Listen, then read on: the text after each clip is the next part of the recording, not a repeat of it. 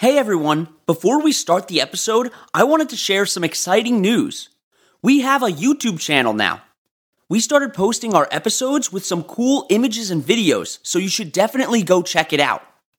You can find us at On Wildlife Podcast, and don't forget to subscribe. Now let's get into the episode. Hello, welcome to On Wildlife. I'm your host, Alex Ray.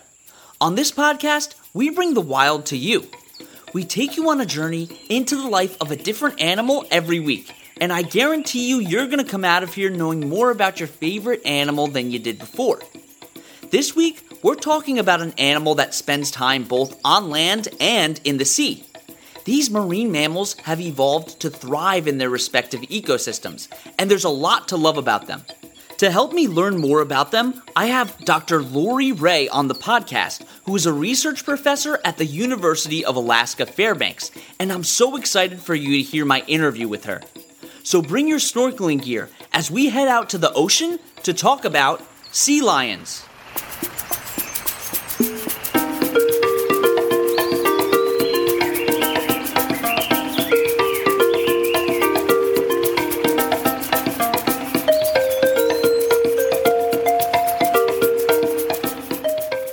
There are six different sea lion species, and our guest, Dr. Lorrie Rea, works specifically with Steller sea lions.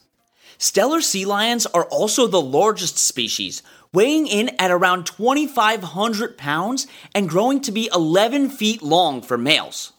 The females are smaller than the males, but they can still weigh around 800 pounds. Sea lions can be found all along the western coast of North America, South America, and Australia. They can also be found off the coast of Russia, but you won't find them in the northern part of the Atlantic Ocean. Unfortunately, sea lions are endangered, and they're facing a lot of issues that we'll talk about later on in the episode. Now, Lorrie has a lot more information about them. So, first, let's hear why she started working with sea lions my interest in working with marine mammals in general started back when I was an undergraduate student. I was volunteering at a facility that we had um, captive hooded seals at the university I went to in Canada. And so I started with cleaning out their tanks.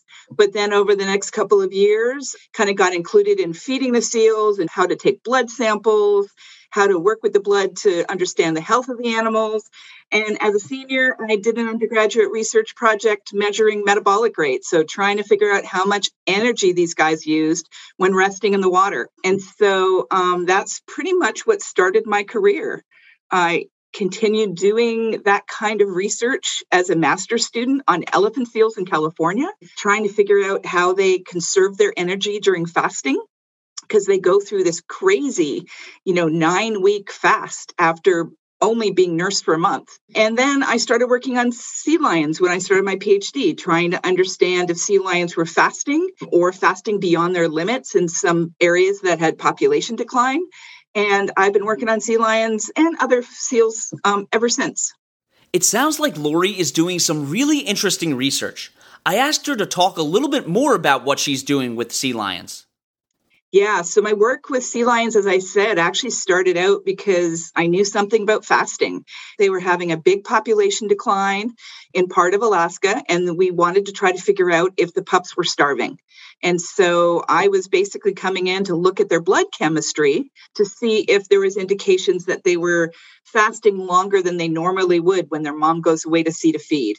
And so that continued on. I started doing more research in fasting, worked at a captive um, facility where they had um, sea lions and human care. And so we did some studies there. Also, we've been looking at how much fat young sea lions have at different ages to see whether they're in good body condition and if if they're in bad body condition in this area where populations were going down. And we've also been using natural chemical markers in their food, in fish and in squid and an octopus, to try to trace what kind of fish adult Steller sea lion females like to eat when they're nursing their pups. So, what kind of fish is important to conserve and protect in these areas and at the time when these females are trying to raise their pups? And then more recently, we figured out that um, in this one area where population is not doing very well, we're finding these high levels of mercury. So, over the last 10 years, a lot of my research has been focused on how much mercury is in sea lions what does it do to them? How does it change their immune system? And also you know where are they getting it? So we've been measuring fish we've been measuring invertebrates. So when you kind of follow the story and what the questions are leading you you kind of can really diversify. I never thought i'd be doing this when i was first you know measuring metabolic rate. Learning about their diet can be really important to their conservation and we're even told not to eat too much tuna because it has a lot of mercury in it. So I'm sure it's even worse for sea lions. Exactly. And that's actually one of the things that makes sea lions and other marine mammals, we call them sentinels of the marine environment. So they basically are large bodied, they're long lived, and they basically live in the ocean environment that we're interested in and they eat exclusively fish, fish and cephalopods, these octopus and squid. And so, you know, you've talked about in some of your other episodes bioaccumulation of this mercury. And so we see this in the sea lions. And so they bioaccumulate mercury much faster than we would because we have a much more varied diet. And so they're good indicators to us that we see immediately there's something going on. There is mercury moving in some of these food webs or in high concentrations in some of these food webs. And so that's how they kind of are our first indicators or these sentinels of ocean ocean health. And mercury can cause all kinds of neurological issues and can stunt brain development. We'll talk about some more issues that sea lions are facing later on, but first, you might be wondering what's the difference between a seal and a sea lion? So, sea lions are a part of a group called eared seals. So, northern fur seals are in with them as well, and other sea lion species. And so, because they have these external pinnae, external ears, and they basically, the other difference from seals is that they use their front flippers, their large muscular front flippers, to basically raise their torso up off the ground. They push their hind flippers forward and they kind of walk on the beach. But it also enables them to climb rocks, even climb cliffs. I've been in a situation where we're walking on a beach with sea lions above us, which is makes you kind of nervous. So, seals, on the other hand, are often called true seals or earless seals. And so they have absolutely no external ear. They basically just have a little hole under the hair. And so that's kind of a, a morphology defining, but they also move very differently. They, when they're on land, they kind of lie on their side and hop or they lie on their bellies and kind of pull themselves forward with their front flippers instead of walking. Um, sometimes they kind of get this undulating kind of inchworm kind of action going on as well. And they move different in the water too. So sea lions often will use their big, strong fore flippers to move in the water and they kind of soar or fly in the water. Whereas seals mostly use their back flippers. They kind of undulate side to side to propel themselves through the water. Wow, so there's a lot of differences that you can see. I never knew sea lions could climb up cliffs either. Now, sea lions are predators of aquatic animals, so they need to be able to figure out where their prey is and use different strategies to catch it.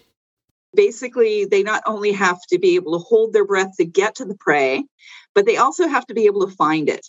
And so they basically have really good eyesight in dim light conditions. They got big eyes, which makes them so attractive to us on shore as well. But they also have a really dense and long uh, whiskers that we we also call vibrissae.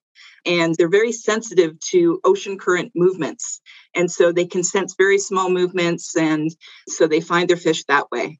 They also have a really high breath hold capacity they can hold their breath to be able to get down to the depth and then stay there to do a chase if they need to.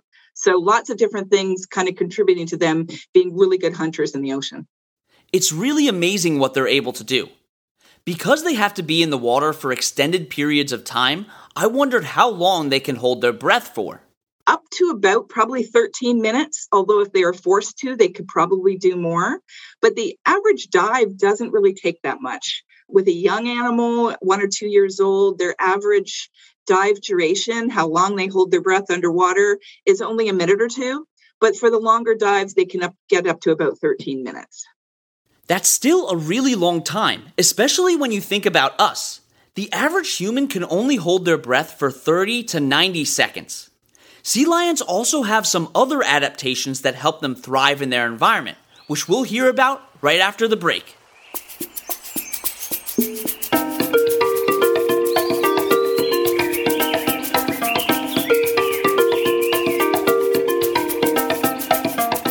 Science word that I'm going to tell you about today is prokaryote. A prokaryote is an organism whose cells don't have a nucleus or other membrane bound organelles like mitochondria or chloroplasts. We are eukaryotes because our cells do have those things. But just because they don't have a nucleus doesn't mean they don't have DNA. Bacteria are prokaryotes.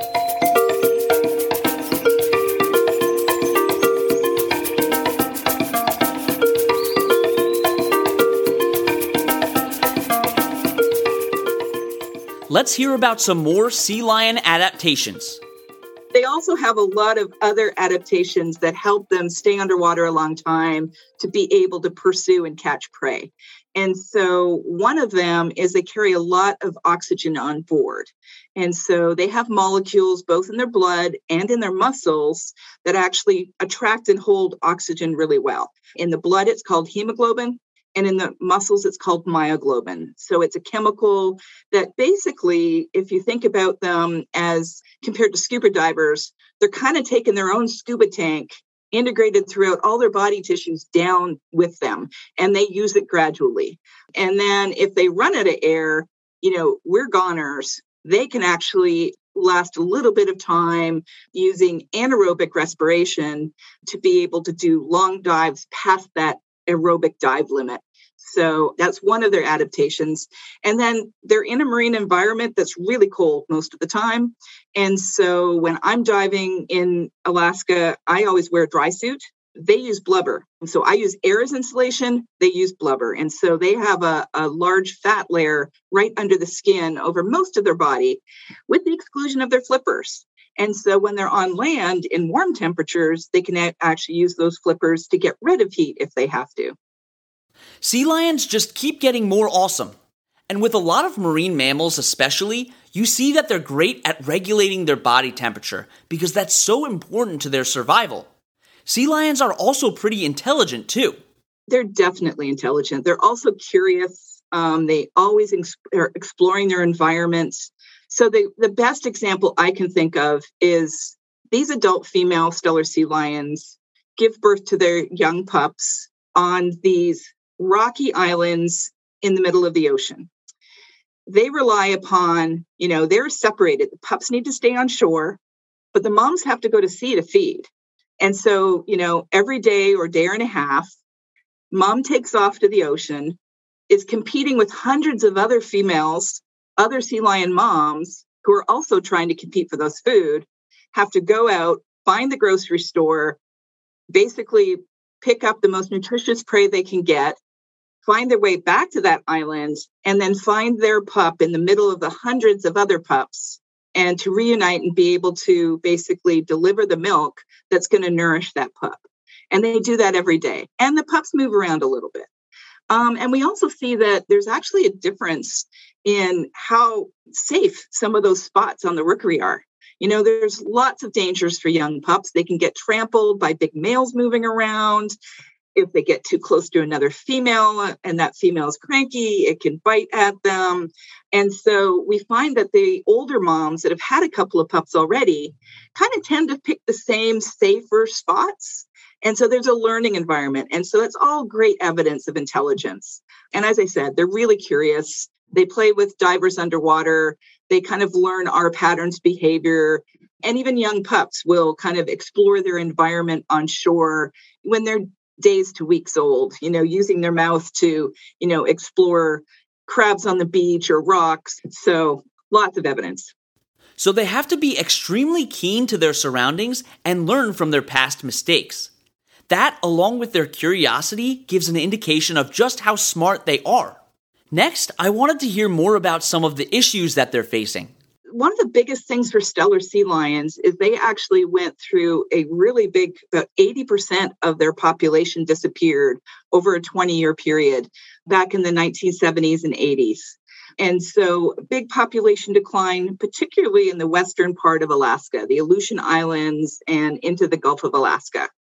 And so it's still really unknown as to what the main causes were. It was probably lots of different causes altogether. But what we've been studying more is why some parts of that population have continued to decline while others have kind of turned around and started to recover. So, a lot of fishing regulations and kind of just new ideas about how to conserve wildlife were put into play in the early 1990s, and some of those have helped. But we still certainly face one of the biggest threats that we think of um, and why we're focusing so much on it is this high concentrations of mercury that we're seeing in Steller sea lion pups in the western aleutian islands these very remote islands in the southern Bering Sea, North North Pacific that look to be very pristine, away from all industry, but we're seeing that a high proportion of Steller sea lion females get mercury in their diet and pass it along to their developing fetuses. And so, and to the concentrations that would cause harm um, in seals and sea lions. And so that's one of our greatest concerns. And so we're spending a lot of time trying to understand how mercury is moving through the food web. And in one of the locations that we've gone back to year after year, over seven years, within one decade, we've seen a huge increase in the concentration. So this isn't an old problem, it's still getting worse. That's why we're putting so much focus there. But there's other things that challenge the conservation of sea lions too. They feed on fish. And when they see commercial fishing operations going out there that are kind of channeling fish, they also try to take advantage of that. And so for years, there's continues to be some fisheries interactions, even though the fisheries have put a lot of effort into trying to develop new nets that exclude fisheries. They have tried to avoid areas, you know, very close to breeding rookeries during the breeding period to kind of help decrease those interactions. Um, and so that's what's happening in the area that I work in the most out in the Western Aleutian Islands. But when you have sea lions occurring in places that are closer to higher populations of people, you get different interactions. So we see in populations in Southeast Alaska where they actually are pretty stable or even increasing, but they have a lot of interactions with both commercial and recreational fishermen. Again, sea lions try to compete for fish that are already on the line and they get caught up in fishing lures and flashers. And they also, you know, when there's more people around, we tend to have more marine debris or plastics and so they can also become entangled in nets and become entangled in, say, plastic packing bands. And we, we actually have groups in Alaska that go out and purposely focus on disentangling animals that have had those kind of interactions, either remove lures or cut off packing bands. And there's lots of programs that are bringing awareness to the problem and also raising money for marine debris cleanup. And so things are definitely encouraging. Lorrie just laid out a lot of problems that need solving if we want to save these sea lion populations. But it's good to hear that people are working to move this in the right direction. What else are people doing to help sea lions? It's all great to be able to, to put teams together, very experienced teams together to get out there and solve the problem after it's happened. But the most important thing is to do these preventative actions to try to keep it from happening in the first place. So there's lots of great work that's being done. Um, a friend of mine about a decade ago started a program of education called Lose the Loop, trying to just educate the public about you know please don't throw away any plastics that have a complete circle you know not only sea lions but other wildlife gets get that stuck on them and so whether it's packing bands from big bait boxes just snip it instead of just taking it off whole or even those plastic you know things that hold your your pop cans together you know before you throw it away just do the little snip six snips and you're safe for wildlife There's also other programs developing noise deterrents that are safe and effective to try to just startle sea lions and other marine mammals away from fishing operations. And so that kind of work is underway. And from the mercury side, one of the biggest things we can do, and we hear it all the time for lots of different conservation measures, but try to consume less fossil fuels. When we burn fossil fuels for creating energy or coal or in the car, basically combustion of those fossil fuels has a mercury as one of the byproducts. And so the less new mercury we put in the environment, the better we'll be. You know, mercury is very stable and it stays in the environment for a long time. So if we can do anything to stop creating new sources, we'll be in good shape. Those are all really great ideas, and it's not only helping the wildlife, but helping us because we eat seafood too. So, how can the average person help sea lions? Well, there's lots of great school programs like marine stewardship or marine guardian programs. And a lot of these are focused on how do we basically use renewable energy better, or how do we reuse things better? How do we reduce the amount of plastics better? And so I've just been really impressed with some of the innovative things that some of our school programs have been coming up with. We have a few here in Alaska who are very active. I know there's some down in Washington state that I've seen the results from. And it's just so incredibly, you know, basically working with kids to get them excited about their marine environment and the terrestrial environment they're interacting with every day, you know, is some of the best ways to spread the news to their families and have great results for the future. I absolutely believe education is the key to changing our planet for the better. I want to thank Lorrie for coming onto the podcast and giving some amazing insights into the lives of sea lions. After learning about some of their cool adaptations and their intelligence, who wouldn't want to help out these amazing creatures? It could be as simple as cutting the loops out of products with plastic in them, or cutting down on your plastic consumption altogether. If you want to help out sea lions, you should check out the University of Alaska Fairbanks' Marine Ecotoxicology and Trophic Assessment Laboratory. You can also take a look at the National Marine Mammal Foundation and Pacific Marine Mammal Center. Thank you so much for coming on this adventure with me as we explored the world of sea lions. You can find the sources that we use for this podcast and links to organizations that we reference at onwildlife.org. You can also email us with any questions at onwildlife.podcast at gmail.com. And you can follow us on Instagram at on underscore wildlife or on TikTok at onwildlife. Don't forget to tune in next Wednesday for another awesome episode. And that's On Wildlife.